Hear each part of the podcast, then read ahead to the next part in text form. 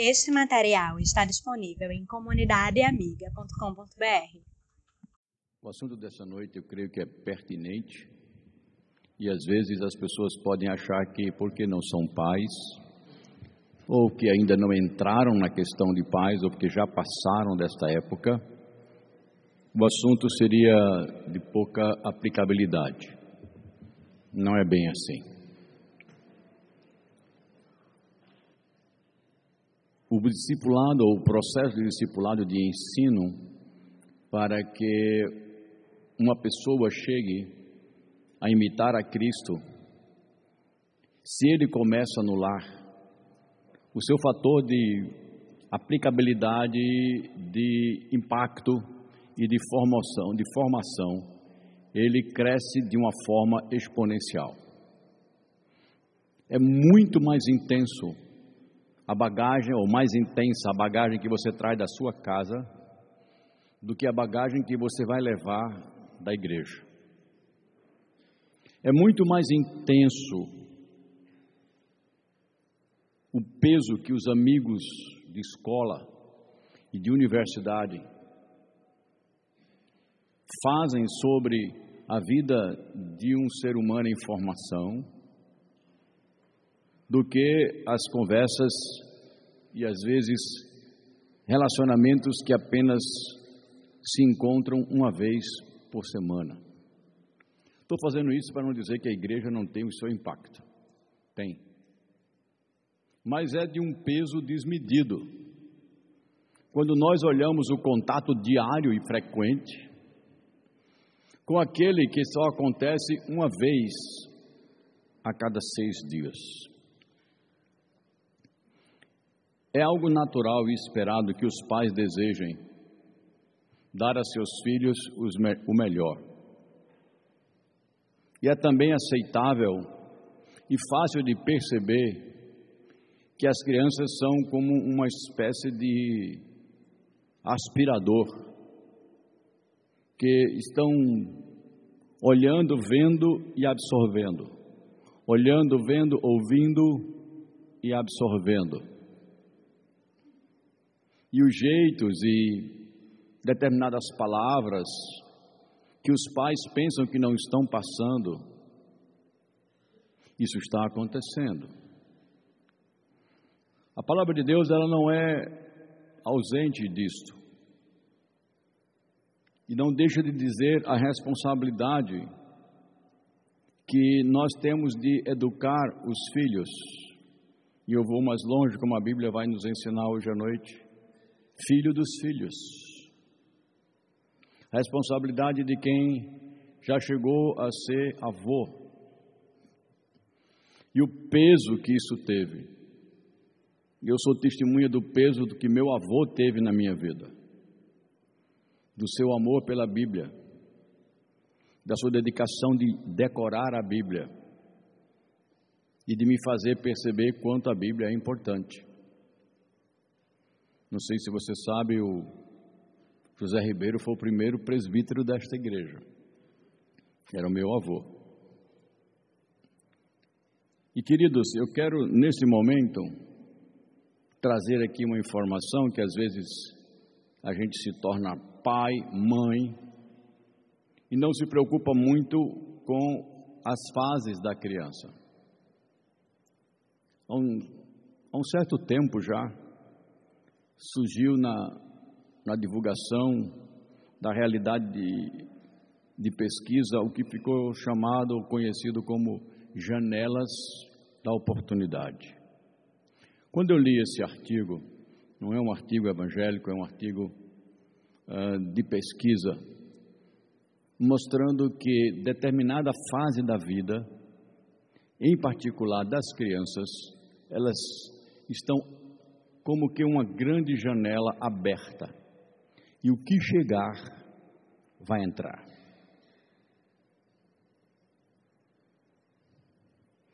Essas janelas de oportunidade dizem respeito a várias coisas que o tempo não nos permite entrar. Como, por exemplo, uma criança de dois, três anos vai aprender uma língua com muito mais facilidade do que você. É fácil perceber crianças de missionários que nessa faixa etária de dois, três anos vão para outro país, aprende um segundo idioma como quem vai ali já volta. E às vezes dois, três. É porque uma criança não nasce com fonemas na sua cabeça. Ela não nasce com expressões de fala na sua cabeça. É o convívio que vai fazer ela aprender. A mesma coisa no que diz respeito a determinado uso de palavras, entonação com as palavras, respeito com as pessoas mais velhas. E naquele artigo, o, o escritor lançava a mão de um provérbio chinês. Lógico que o seu artigo era científico, mas ele lançava a mão do provérbio chinês dizendo assim: e o provérbio é o seguinte: Dá-me teu filho até o sétimo ano, e depois disso dele nada farás. E aquele articulista estava falando de que normalmente entre seis e oito anos é formado até o sexto e sétimo ano, oitavo, é formado a base do caráter de uma pessoa. Ela vai ser mentiroso ou verdadeiro, ela vai ser respeitoso ou não, ela vai gritar ou não, ela vai ser uma pessoa que consegue ter algumas ações do tipo A, do tipo B, vai respeitar o que é dela, não vai respeitar o que é dela, vai ter limites estabelecidos e uma série de outras coisas que formam a estrutura do caráter. Irmãos, isso não é Bíblia, é verdade.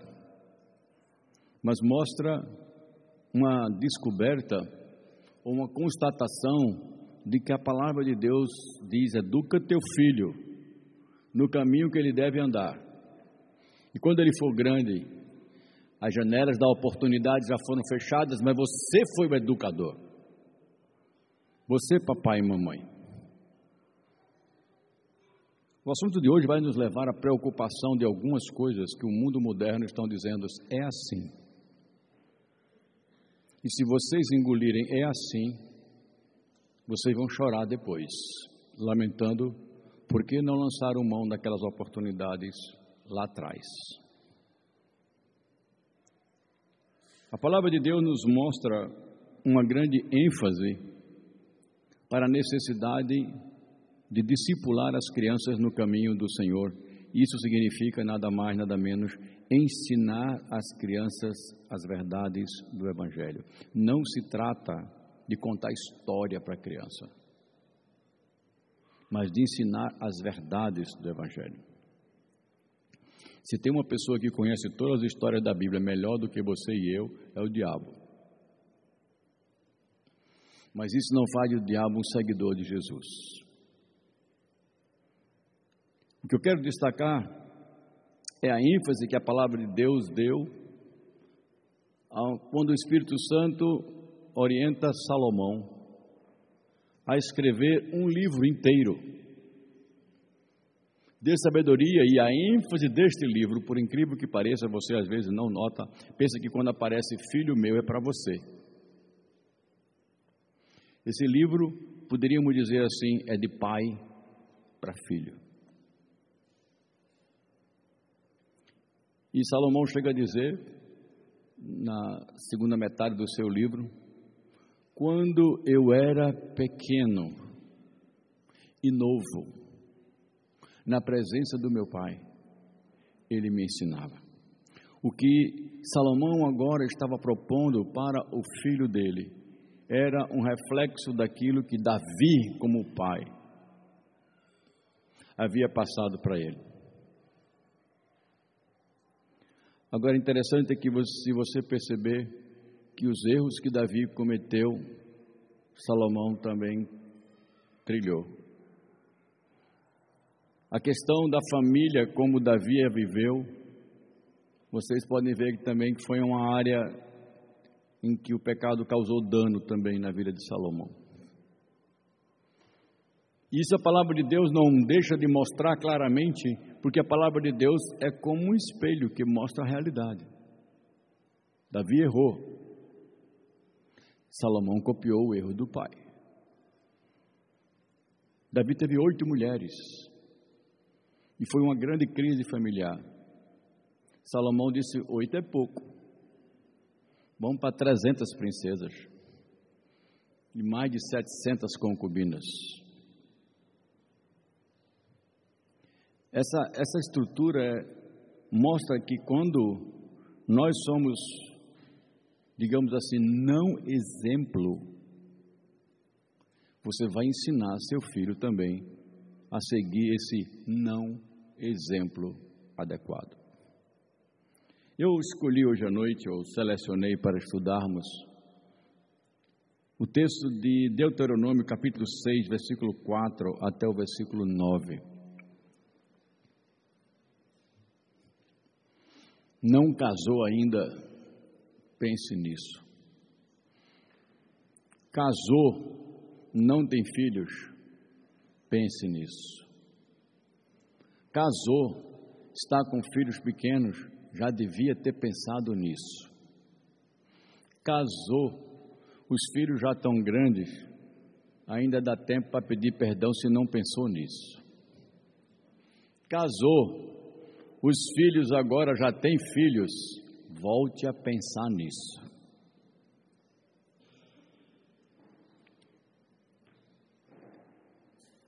Deuteronômio capítulo 6, versículo 4. Escute, povo de Israel, o Senhor, e somente o Senhor é o nosso Deus. Portanto, amem o Senhor, nosso Deus, com todo o coração, com toda a alma e com todas as forças. Guardem sempre no coração as leis que eu lhes dou, ou que eu lhes estou dando hoje e não deixem de ensiná-las aos seus filhos. Repitam essas leis em casa e fora de casa, quando se deitarem e quando se levantarem. Amarre essas leis nos braços e na testa, para que para não as esquecerem as escrevam nos batentes das portas das suas casas e nos seus portões. Esse livro chamado Deuteronômio, ou Segundas Leis, ou Repetição das Leis, foi escrito por Moisés quando o povo já havia passado 40 anos no deserto e agora eles estavam perto de entrar na posse da terra prometida. Os mais velhos desta nesta geração no máximo teriam 60 anos. Os demais morreram no deserto. Então havia uma geração de gente nova que não havia saído, pelo menos todos aqueles de 20 anos para baixo, nesse período aqui, hoje eles estariam entre 40, abaixo de 40 anos, eles não viram nada do que aconteceu no Egito. Quem tinha menos de 40 anos não viu nada, só ouviu dos seus pais. Alguns deles, é verdade, presenciaram milagres pelo deserto. O maná e outros que foram acontecendo. E agora eles estavam para entrar numa terra e entrarem em convivência com outros povos. Eles iam conviver com pessoas que não conheciam a Deus, que não adoravam a Deus, que não praticavam as coisas que eles faziam, nem viviam do jeito que eles viviam. E Moisés diz: Olha, mais na frente ele vai dizer: Não, quando entrares na terra que o Senhor Deus te dá, não aprenda a fazer as coisas que aqueles povos fazem. Mas eu não aprendo a fazer o que os povos fazem se eu tiver algum contraponto para do meu lado dizer o que eu aprendi é melhor. Porque se você não tiver aprendido nada, você bebe. Até por não saber avaliar. Até por não ter sido treinado para dizer: isso eu posso absorver, isso eu não posso absorver. E aqui, queridos, eu creio que a palavra de Deus nos mostra a figura dos pais responsáveis, dos avós, e por uma extensão um pouco menos forte, a igreja. E ele estabelece três passos que são inegociáveis. Inegociáveis. O primeiro passo para o discipulado em casa está na relação de Deus para com os pais e de com os pais para com Deus. Em primeiro lugar. E ele fala no versículo número 4: Escute, povo de Israel. Escute gente que pode entender. Escute vocês que são famílias. Escutem vocês que são líderes de famílias e por indução, vocês que indução, vocês que são pais, porque a ordem diz: ensine seus filhos.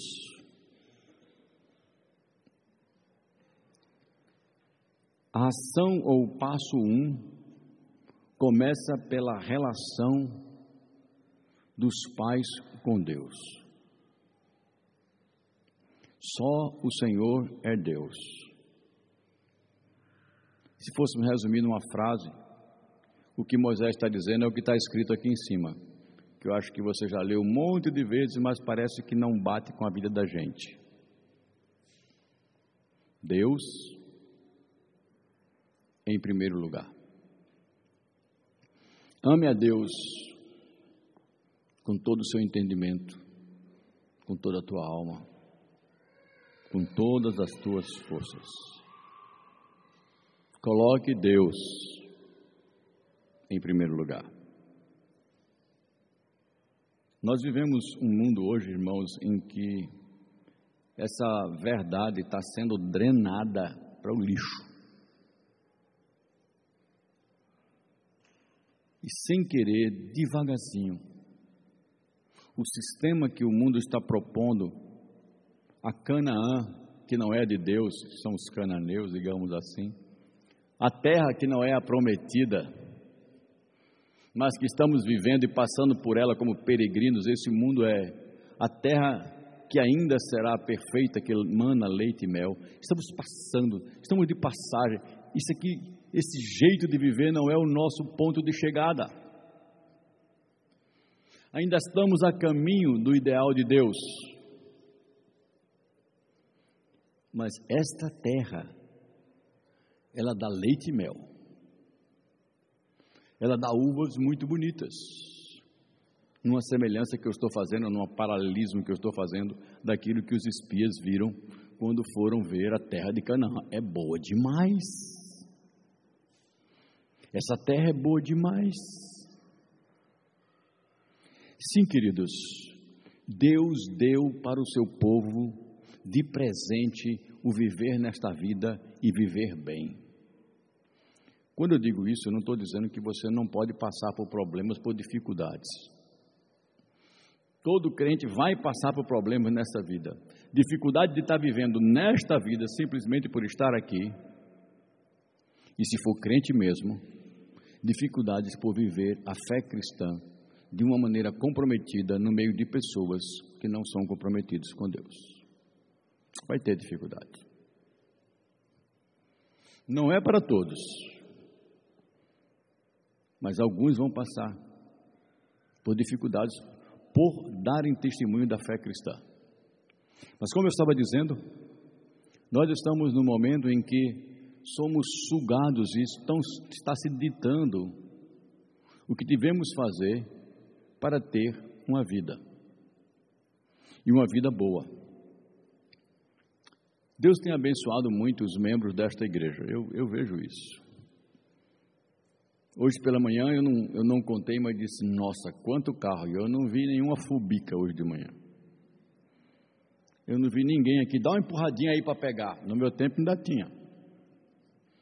O fulano com um carro que andava sempre com três amigos, mas não era solidário, não, é porque não tinha motor de arranco. Alguém tinha que empurrar para ele pegar. Andava assim. Não vi nenhuma cinquentinha paradinha por aqui. Só moto 300, 250, sei lá, daí para cima. Irmãos, nenhum problema do Senhor abençoar. O de repente, o, o problema está quando a gente diz que esse é o modelo de vida. E às vezes na cabeça de alguns pode estar pensando que pobre não é feliz. Ou de quem não tem essas coisas não é feliz. Ou de chegar na cabeça de um rapaz e de uma moça que pensar assim: se não tiver apartamento, não tiver casa, não tiver um bom salário, o nosso casamento está em risco. Esse é o perigo. Este é o perigo. O reino de trevas dizendo o que vai satisfazer o teu coração. Só seremos felizes na vida se tivermos um curso superior. Só seremos felizes na vida quando pudermos fazer isso, quando pudermos fazer aquilo. Só... E essas coisas não são verdade da palavra de Deus. Creio que o aviso de Moisés para o povo de Israel continua sendo o aviso para o povo de Deus em qualquer época da história. Olha, volte a sua fé, confiança e molde a sua vida tendo como ponto central o Senhor nosso Deus, somente Ele é Deus. E se isso é o que eu creio, a minha vida é moldada em torno dessas coisas. É moldada para essas coisas. É inaceitável para um cristão que tenha como maior prioridade ganhar dinheiro do que servir a Deus. Que não aceite perder dinheiro para servir a Deus. Que não aceite diminuir o seu status quo no trabalho para fazer alguma coisa no reino de Deus. Que se admita se cansar e se exaurir para fazer as coisas na estrutura lá de fora, como casa, como manter roupa e outras coisas, a se dar a vir à igreja para adorar a Deus. E até esse fato de vir à igreja está sendo deformado hoje em dia. O crente não vem mais para adorar, ele vem para buscar alguma coisa para ele. Se não tem o que ele quer, eles vão ficar em casa hoje. Hoje não tem nada para mim. Por isso que eu disse que o assunto dessa noite pode você achar que não serve para você, mas se você pensar só em você, ele, e você não é casado, não tem filho, você vai dizer, não me interessa. É porque a gente nunca pensa no ensino da palavra de Deus como edificante para mim e eu me tornar edificante para outro. Então a igreja se tornou simplesmente um supermercado. Se eu não preciso, eu não vou. E ninguém lá vai perguntar por que, é que você não está vindo. Mas se a proposta, como cantamos, vim para adorar-te, vim para dizer que és meu Deus, eu saio de casa dizendo: só o Senhor é Deus, só Ele é digno de adoração e eu vou dar para Ele o meu melhor. E me entenda com muito carinho.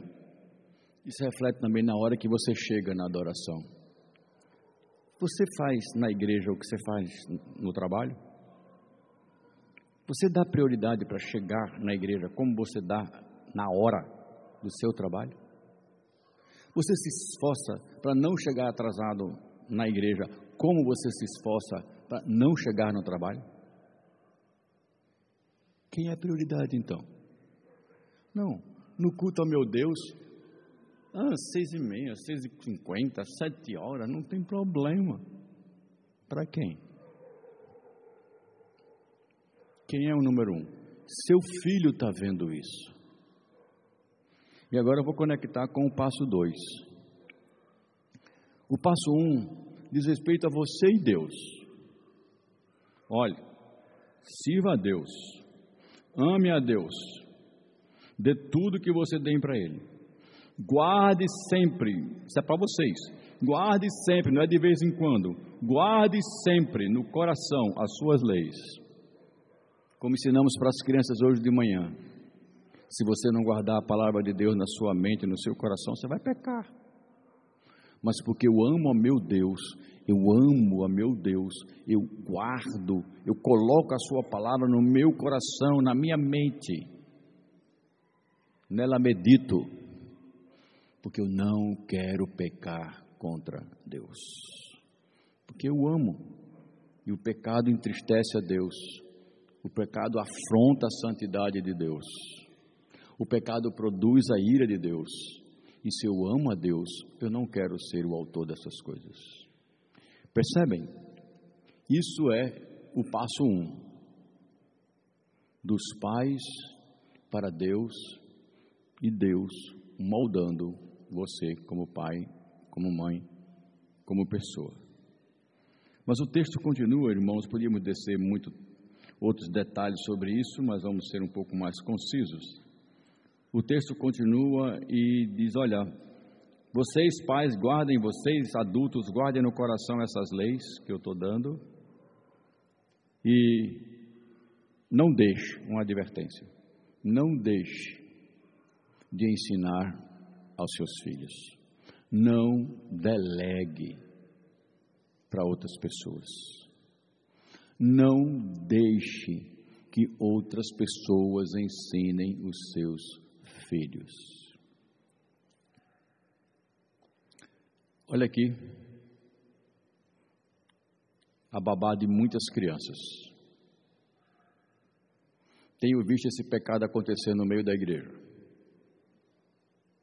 Qualquer coisa que a criança está e o pai não está satisfeito, em vez de ele ensinar alguma coisa, ele solta essa babá na mão de uma criança. E ali está aí, ó, olhando todos os princípios e propostas que aquele joguinho, algumas coisas sem problema, outras com problemas muito sérios. Eu e minha esposa ficamos pensando sobre isso. Como será a próxima geração das crianças que foram educadas com isso aqui? Desde bebê. Estou falando desde bebê mesmo um ano, oito meses, qualquer coisa do bebê, já tem um porta-celular na frente, o guri fica lá. Coisas que qualquer pediatra condena, coisa que qualquer oculista condena, dizendo que o olho humano não foi previsto para esse tipo de coisa. Não foi. E já está se falando agora na, no meio dos oftalmologistas a miopia digital uma deformação no olho humano de crianças que é, se depõem mais de uma, duas horas por dia com essas coisas dos dois aos sete anos de idade.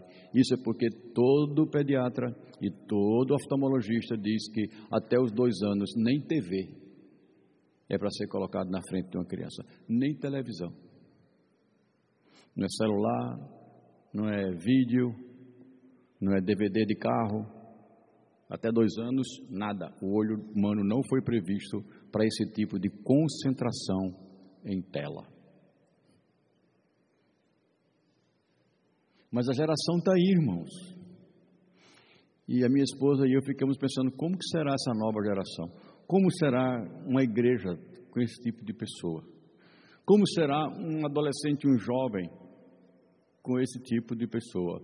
o impacto já é grande. Não pense que o impacto é pequeno. E hoje eu conversava com uma jovem senhora depois do culto, depois do culto da manhã, E eu falava de um, um jogo chamado Stop. E ela disse: Conheço. E começamos a falar do jogo, do Stop e tal. E ela disse: Tem aplicativo? Eu tinha jogado no sábado à noite com a minha neta. Porque ela disse: Vovô, tem celular por aí? E pegamos o meu celular, o celular da avó, o laptop do avô, a TV ligada com cabo HDMI e todos nós fomos jogar stop. Mas aquela senhora diz assim: Eu estou acostumada com stop no papel. Gente, essa nova geração não tem papel. E para tudo que você pensa, eles vão ter um app. Tem até um app chamado Minha Igreja, já ouviram falar? É verdade, nós, a nossa igreja tem um aplicativo chamado Minha Igreja. Você baixa lá, tem as informações, agenda da igreja. Se você é membro, consegue ver os membros que liberaram o telefone, agenda de oração, pode pedir pedido de oração, tudo online. Essa é uma nova geração. E o que nós estamos vivendo hoje, nesse segundo momento de ensinar aos filhos, é que nós vamos ter que fazer face a essa realidade, porque esse trem já começou a andar e não tem jeito. Ou você fica para trás como um museu, ou você vai desse trem da mudança. Não tem acordo. Não tem acordo. Então, papai e mamãe começam a ver o que está acontecendo, porque lá na escola as coisas já estão fervendo e aqui em casa você ainda acha que está na geladeira. Olhando nessa perspectiva, irmãos, o segundo passo é como que Deus diz: olha, depois desse relacionamento certo, adequado, de paz de vocês comigo, como se Deus dissesse assim. O passo dois, papai, é você e seus filhos, mamãe, você e seus filhos. E se você fizer uma leitura bem rapidinha das orientações desse ensina aos teus filhos, a primeira coisa que me saltou aos olhos foi tempo. Tempo. Andar com o filho. Estar com o filho em casa. Deitar com o filho para conversar. Acordar com o filho uma das coisas que eu me lembro ainda hoje era meu pai acordando a gente. E ele tinha uma frase que eu não tenho como esquecer. Meu pai saía, meu pai era o quarto das meninas e o quarto do menino, ele entrava no meu quarto e dizia: Olha a hora do trabalhador. Isso era seis da manhã, se não fosse menos do que isso. Olha a hora do trabalhador. Todo mundo acordava, ia para a mesa, tinha uma Bíblia aberta, alguns momentos, cinco, dez minutos com a família, a oração. E eu me lembro que na cabeceira da mesa, onde os pais geralmente sentavam, eles sentavam na cabeceira, os filhos de lado, né? Atrás dele tinha um quadro que eu já disse para minha mãe: Mamãe, quando o Papai do Céu lhe chamar, esse quadro é meu. Naquele quadro, irmãos, tá, eu já falei isso na igreja, naquele quadro é uma Bíblia, como se Deus estivesse fazendo assim. E embaixo tem umas mãos estendidas para receber e escrito embaixo das mãos: dai-lhe voz de comer. E diversas vezes meu pai fez paralelos entre a comida para o corpo e a comida para a alma. Ensina o teu filho, andando pelo caminho, em casa, quando ele deita, quando ele acorda. Irmãos, isso tem me preocupado porque os pais não estão tendo tempo para os filhos, mas estão arrumando um monte de atividades para os filhos, como se fosse isso que os filhos quisessem. Hoje é capaz de você pegar uma criança de sete, nove anos, oito anos, ela já possui a sua agenda. Dia tal tem isso, pega a agendia, tal hora tem isso, tal não sei o que tem isso, tem Kumon, Coton, Foton, Toton. Aí depois tem Karatê, depois tem é, é, leitura dinâmica, depois tem natação, depois tem. E aí vai. Um monte de coisa. Aí eu estava perguntando para minha esposa também. E quando é que se joga peão, hein? Quando é que se brinca? Quando é que se mela? Quando é que se vai para lama? Quando é que a criança é criança? No nosso contexto, parece que minha esposa fez o seguinte diagnóstico: as crianças estão vivendo diante de um apertamento, ou apartamento, como queiram.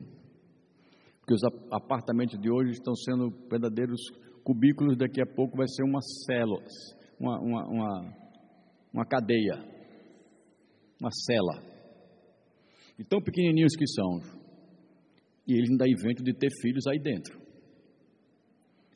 Aí você cria um bichinho dentro de um lugar apertadinho, a solução é TV. Porque a TV leva a criança para o mundo da lua. E dali a criança vê um monte de coisa, mas faz, ah, o bichinho tem que sair um pouquinho.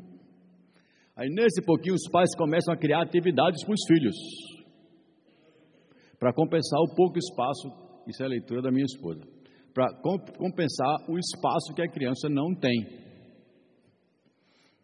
Aí você pode perguntar assim: o senhor está propondo a gente morar na roça, é? Eu não sei. Mas o que eu estou vendo já lá fora, isso vai chegar no Brasil, a maioria dos americanos estão optando em periferia em que tenham espaço. E os grandes aglomerados de prédios estão sendo deixados para trás periferia crescendo, mais longe. Comece a sair do Recife e veja a quantidade de moradias de pessoas que estão optando por morar longe de prédio. Três Lagoas, Sete Lagoas, Alfa, Alfa 1, Alfa 2, Alfa 3, Cidade do Campo, Aldeia. Vejam quantas pessoas. Quantas? Não estou dizendo que faça disso seu projeto de vida, mas parece que a compensação está vindo deste, desta condensação de espaço no ambiente humano, um, é, urbano, e que os pais estão perdendo por causa dessas atividades cada vez mais os contatos com os filhos. E, claro, quanto mais atividade você puder é, proporcionar para os seus filhos, mais dinheiro isso vai custar. Comum hoje em dia encontrar papai e mamãe com dois empregos, como se um só não bastasse. E quando você conversa com papai e mamãe que não tem tempo para o filho, a resposta é: quem vai pagar a aula de inglês? Quem vai pagar o, o, judô? Quem vai pagar o kumon? Quem vai pagar as excursões? Quem vai pagar isso aqui? Quem, quem vai pagar o laptop? Quem vai pagar o desktop? É tudo top. Para ser top, vai ter que engolir o teu tempo. Resultado: o pai, mãe começam a trabalhar para dar essas coisas e a criança deixa de ter aquilo que ela mais quer. Sabe o que ela quer? Mais quer? Papai e mamãe.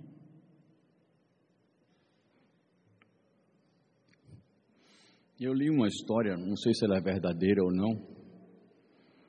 O livro era sério, creio que era verdadeira. De um filho de um profissional da área de saúde muito importante.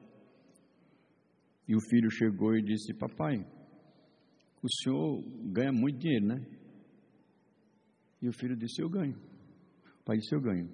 Quanto é a sua consulta? Essa não é uma pergunta boa para o pai responder para o filho, né?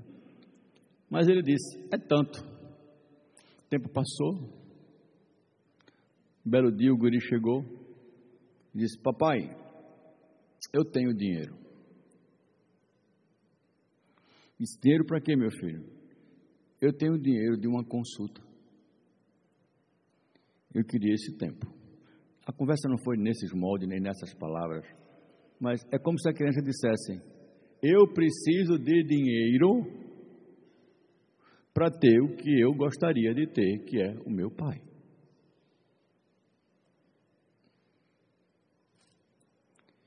Papai e mamãe, você acha que seus filhos estão interessados nos presentes que você dá, caros?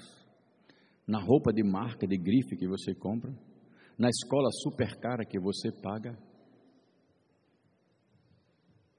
Eles estão interessados na sua presença.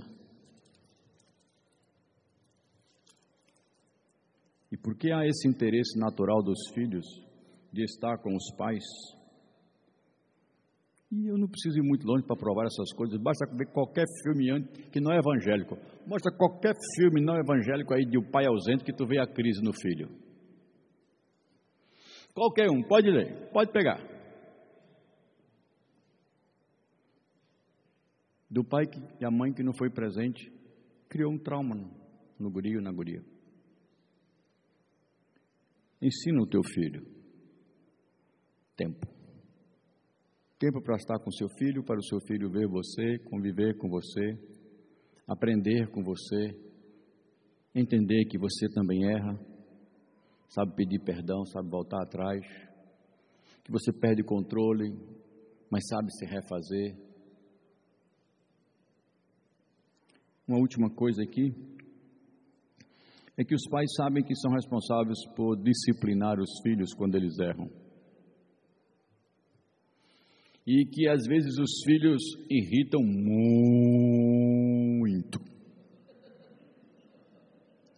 Eu tenho que fazer assim porque tem hora. Minha mãe uma vez jogou uma barra de ferro em mim. Eu pulei e disse, eu disse para ela, eita! Eu imagino que eu não fiz, eu só me lembro dela jogando. Eu devo ter tirado a minha mãe do sério mesmo. Tem hora que filhos fazem essas coisas. Mas vocês vejam, a reação da minha mãe ficou marcada na minha cabeça e hoje eu tenho 63, na época eu tinha 11 e eu estou lembrando. Parece que foi hoje, era antes de ir para a escola. Irmãos, o que eu estou querendo colocar para vocês é que, às vezes, os pais se preocupam tanto com essa área de disciplina e esquecem a outra do ensino, como contato e aprendizado na vida comum, que os filhos olham para os pais como se eles fossem delegados. Então, o que eles fazem, eles escondem. Você não tem mais acesso para ensinar o seu filho, porque tudo que ele quer perguntar, ele tem medo de conversar com você. Filhas com medo de conversar com a mãe, porque a mãe pegou a filha e transformou dela uma confidente, contando todos os problemas maritais dela com a filha. Aí a filha faz: Meu Deus, já vi isso, já chegou no escritório pastoral esse tipo de coisa de mãe que acha que a sua filha adolescente tem maturidade para ouvir os seus problemas conjugais. Quem é pai e é mãe é você. Ou descarrega naquela criança a afeição que não tem do cônjuge, estou falando já de casamentos que não estão bem ajustados. Mas não tira de você, que é um cônjuge cristão, sua responsabilidade de modelar seu filho. Não chegue com seu filho somente para corrigi-lo e impor-lhe limites. Ele precisa disso. Mas ele precisa ver em você, pai e mãe, um amigo, uma amiga, um conselheiro, uma conselheira. Sua filha precisa ser a primeira a chegar para você, mamãe, e dizer assim: estou gostando de um menino. E você lá dentro tremendo nas bases. Se for Vanildo, ele entra em jejum e oração.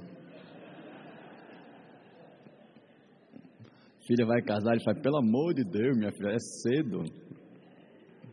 Amor pelas filhas, cuidado, zelo.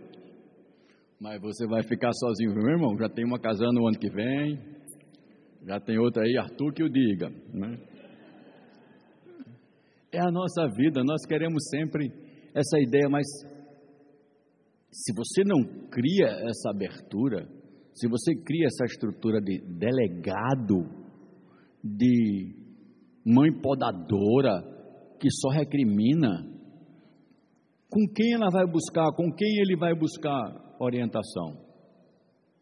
Eu digo a vocês, com aquele rapaz, aquela moça que está na escola duas classes acima, três classes acima, que é destaque, que todo mundo fala bem, que é legal, vai ouvir deles. Em toda escola tem o, o rapaz que é o bambambam bam, bam, e a moça que é a tchan, né? aquela, aquela moça fulana. É, você sabe que esse destaque leva para as outras moças uma perspectiva de comparação e de busca de dizer assim, uai, ali tem alguma coisa para mim. E fica numa rodinha lá, ó, quietinha, e a outra blá, blá, blá, faz, ah, bebeu. E você, mamãe, papai, em casa assistindo Jornal Nacional. E a filha e o filho casado, calado lá dentro do quarto. Por favor, não me veja essas coisas como proibidas. Ouvir notícia, ver o que é está acontecendo, mas, como diz o adolescente, se ligue. Olhe-se ao redor. Ensine o seu filho. Agora, se você não tiver essa relação com Deus, você não vai ter nada para dar. Porque o seu filho vai copiar, a sua filha vai copiar o que ele está vendo você fazer, mais do que você está falando para ele fazer. Coloque isso na sua cabeça. Último aspecto, ou terceiro passo que eu achei interessantíssimo, e foi a razão de eu ter colocado o título dessa breve meditação sobre discipulado no lar, esse ensino no lar, é que ele gasta praticamente um versículo, dois versículos, o versículo 8 e o 9, para falar da, do ambiente da casa. Notou? Do pai para casa, para sua casa. A pergunta é: o que que tem no ambiente da tua casa que aponta para Deus? Qualquer pessoa entrou na sua casa, olhou a entrada, olhou o terraço, olhou a sala, olhou os objetos, olhou as cadeiras, olhou os quadros, olhou o quarto, olhou o depósito, olhou o quintal, olhou o teu apartamento. O que que lá dentro aponta para Deus? Tem alguma coisa lá? Ah, isso é de Deus. Ah, isso é para me lembrar de Deus. Olha o versículo 8. Amarre lei nos seus braços, na sua testa, para não esquecer. Papai, bote uma camiseta que fale de Jesus, bote um boné que fale de Jesus, faça alguma coisa para isso, faça alguma coisa para lembrar. Versículo 9 Escreva isso no batente da sua casa. Coloque na porta. Coloque no portão. A casa, o ambiente de habitação, como de alguma forma ter um instrumento, sendo de alguma forma um instrumento que permita a criança, o jovem, o adolescente lembrar quem é o dono mesmo desta casa. Isso tem que ser intencional, irmãos. Você tem que mudar. Você vai comprar um, uma coxa nova para a sua filhinha de quatro anos de idade. Aí você compra uma coxa das super poderosas, linda. Ou da Frozen. Azul Ou botar um cor de rosa lá e não sei quem, qualquer um desses. Papai e mamãe crente não está pensando em botar nada na coxa da criança, na forra. Porque o mundo não está pensando em fazer isso, não, nem vai promover isso. Para você ter uma coxa que fala de Deus, tu vai ter que pagar para conseguir. E quando alguém da igreja vir, vai dizer assim: Que lindo! Onde comprastes? Mandei fazer. É isso. Porque o mundo não vai colaborar com essa ideia de ter uma casa apontando para Deus. Não vai, não. Você não vai encontrar isso em loja, você não vai encontrar, porque eles não promovem isso. Não é assim. Esse final de semana, estávamos vendo um filme com a neta, né? A neta mais velha. E aí, era adolescente, porque quando você tem um pré-adolescente, sabe qual é o sonho do pré? Deixar de ser pré. Ele não quer ser pré-A, ele quer ser A. E aí o sonho lá do adolescente que estava lá. E a minha esposa, ela é muito observadora quando depois a coisa passa e conversa de vovô e vovó. Eu me preocupo quando chegar o momento em que aquilo ali não é admiração, mas tornar na possibilidade de ser. As garotas com os cabelos, cada uma de uma cor: cor de rosa, azul, laranjado, roxo, pintado, branco, louro, não interessa. A roupa mais justa que você pensar, imaginar e brilhosa. Sapato desse tamanho. Que mulher pequena não é status, né? Então, se você tem 1,60m, bota um sapato com 15 centímetros, você fica com 1,75 na medida. As formas de relacionamentos ali se multiplicam de múltiplas formas: dança, movimento de corpo, interação, grupo, a força do grupo. Unidas venceremos, todas unidas. Vamos lá, queridas. E verdade subliminar, como se fosse boa. O mal também é bom. Quando eu vi isso, aí eu tive que intervir parei e disse: Filha, o mal nunca é bom. Isso que está sendo mostrado para você é o engano. Quem é mal nunca vai ser bom. Porque o mal é o oposto de Deus. E o oposto de Deus nunca será bom. Você não pode evitar essas coisas chegarem para os seus filhos. Mas é em casa que você tem a oportunidade de chegar nos seus filhos. Porque senão iríamos criar os nossos filhos num redoma ou levá-los para o meio do deserto e eles não verem nada, não tem internet, não tem nada, não vê ninguém.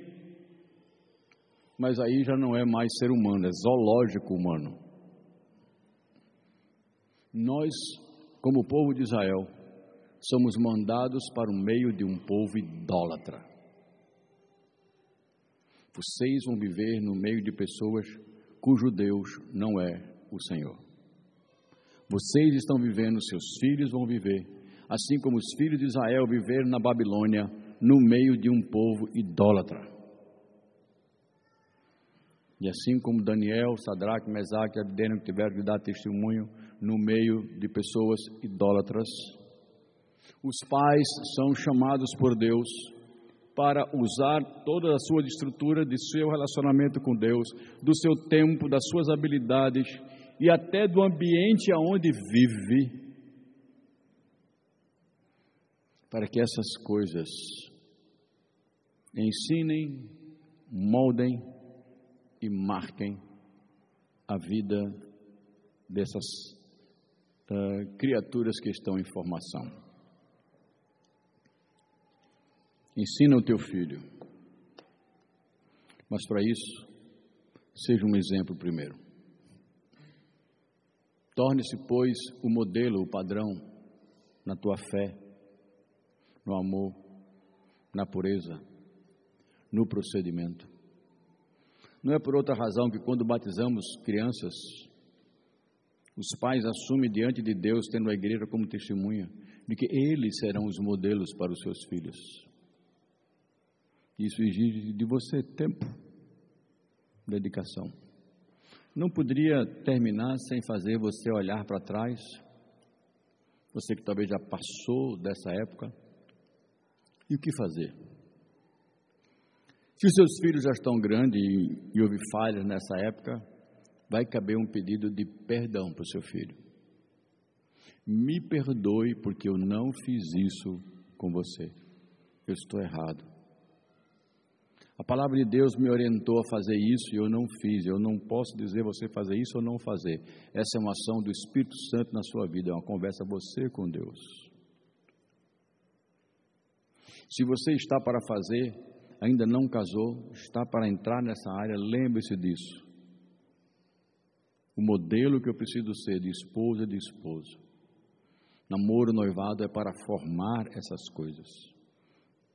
Logo quando você, rapaz, você, moça, começa um relacionamento com uma pessoa que não reflete a glória de Deus, você já começa errado de começo. Você já está errando de começo. Porque essa mistura tem visão de mundo diferente, compromissos de mundo diferente, prioridade de mundo diferente.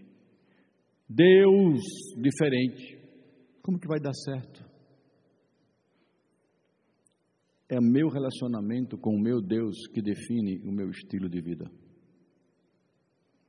Pense nisso. Tem filhos? Está na hora de praticar o que eu falei nesta noite. Vovô, vovó, chegou segunda parte. Ato 2. Não é Atos 2, não, é Ato segundo ato. E o texto da palavra de Deus disse: Isso ensinarás ao teu filho e ao filho do teu filho. Aqui eu vejo uma bênção e uma responsabilidade. Vocês viram a leitura do Salmo 127 e o Salmo 128 diz que a bênção de Deus fará com que você veja o filho do teu filho.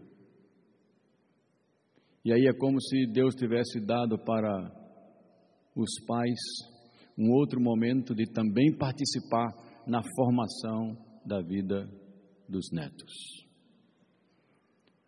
Vovô e vovó não têm o peso de papai e mamãe, mas vovô e vovó têm um peso que papai e mamãe não têm. Deixa eu lhe explicar.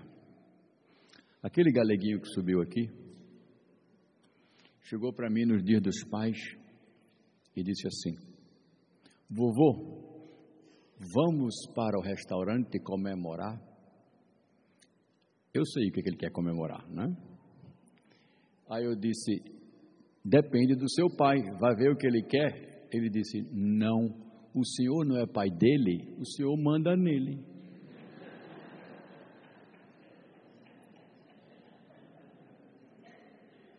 Está lógico. Vira o peso. Pai do pai, Quando ele falar, até meu pai obedece. Esse é o peso do avô na cabeça de um neto. É aquele que manda no meu pai. Pense. Pense na autoridade. pense também na responsabilidade. Pense agora no momento em que você está vivendo, vovó, com a sua netinha ou com seus netinhos. Isso faz da vida doce. Isso faz da vida extremamente interessante. E para terminar, é por isso que eu digo que os netos Deus nos dá como sobremesa da vida. E a sobremesa é geralmente mais gostosa. Mas também nos dá com responsabilidade. Você não é responsável apenas por. Você não recebeu a bênção apenas de curtir os seus netos, mas ensinar os seus netos a amar a Deus, a servir a Deus, a guardar a palavra de Deus no coração para sempre e dizer aquilo que eu vi. Olha o que Paulo disse: aquilo que eu vi na tua avó, Lloyd, e na tua mãe, Eunice, eu vejo em você, Timóteo, porque elas te ensinaram as sagradas letras. Da avó para a mãe, para o filho. Entenderam? E onde é que se dá tudo isso, queridos? Na sua casa. Dê tempo para casa. Viva a vida comum do lar. Viva com os filhos. Saia com eles. Vai ter férias, leve-os. Tem pai quando vai ter férias, deixa o filho com a avó com tal e sai sozinho. Faça isso não. Vá para Cabrobó, mas vá com eles. Vá para Orobó, mas vá com eles. Não deu para ir para Orlando, meu filho? Vá para qualquer outro lugar. Vá para Nova York, Guadalajara, Montevidéu, é tudo aqui em Pernambuco, logo ali perto de Carpina. Três cidades maravilhosas: Montevidéu, Guadalajara e Nova York, uma atrás da outra assim. Ah, e tem mais uma quarta legal, Buenos Aires.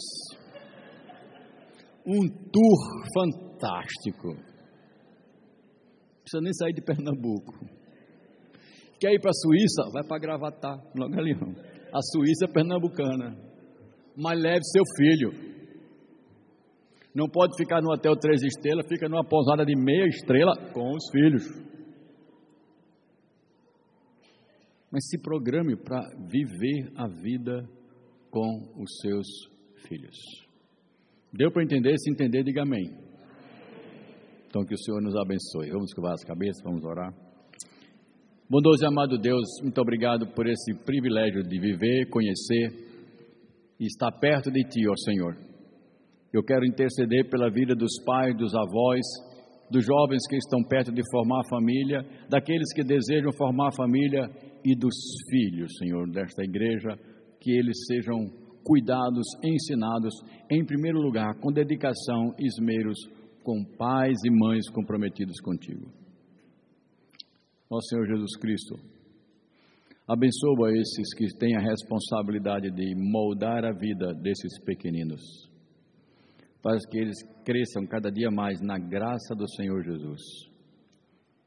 Essa é a nossa oração e te pedindo misericórdia pelos nossos erros, pedindo graça sobre graça, aonde erramos nesse processo. Ajuda-nos a corrigir, a fazermos segundo a tua palavra e sermos instrumentos do discipulado, fazemos esses pequeninos seguidores do Senhor Jesus. Essa é a nossa oração, em nome de Jesus. Amém.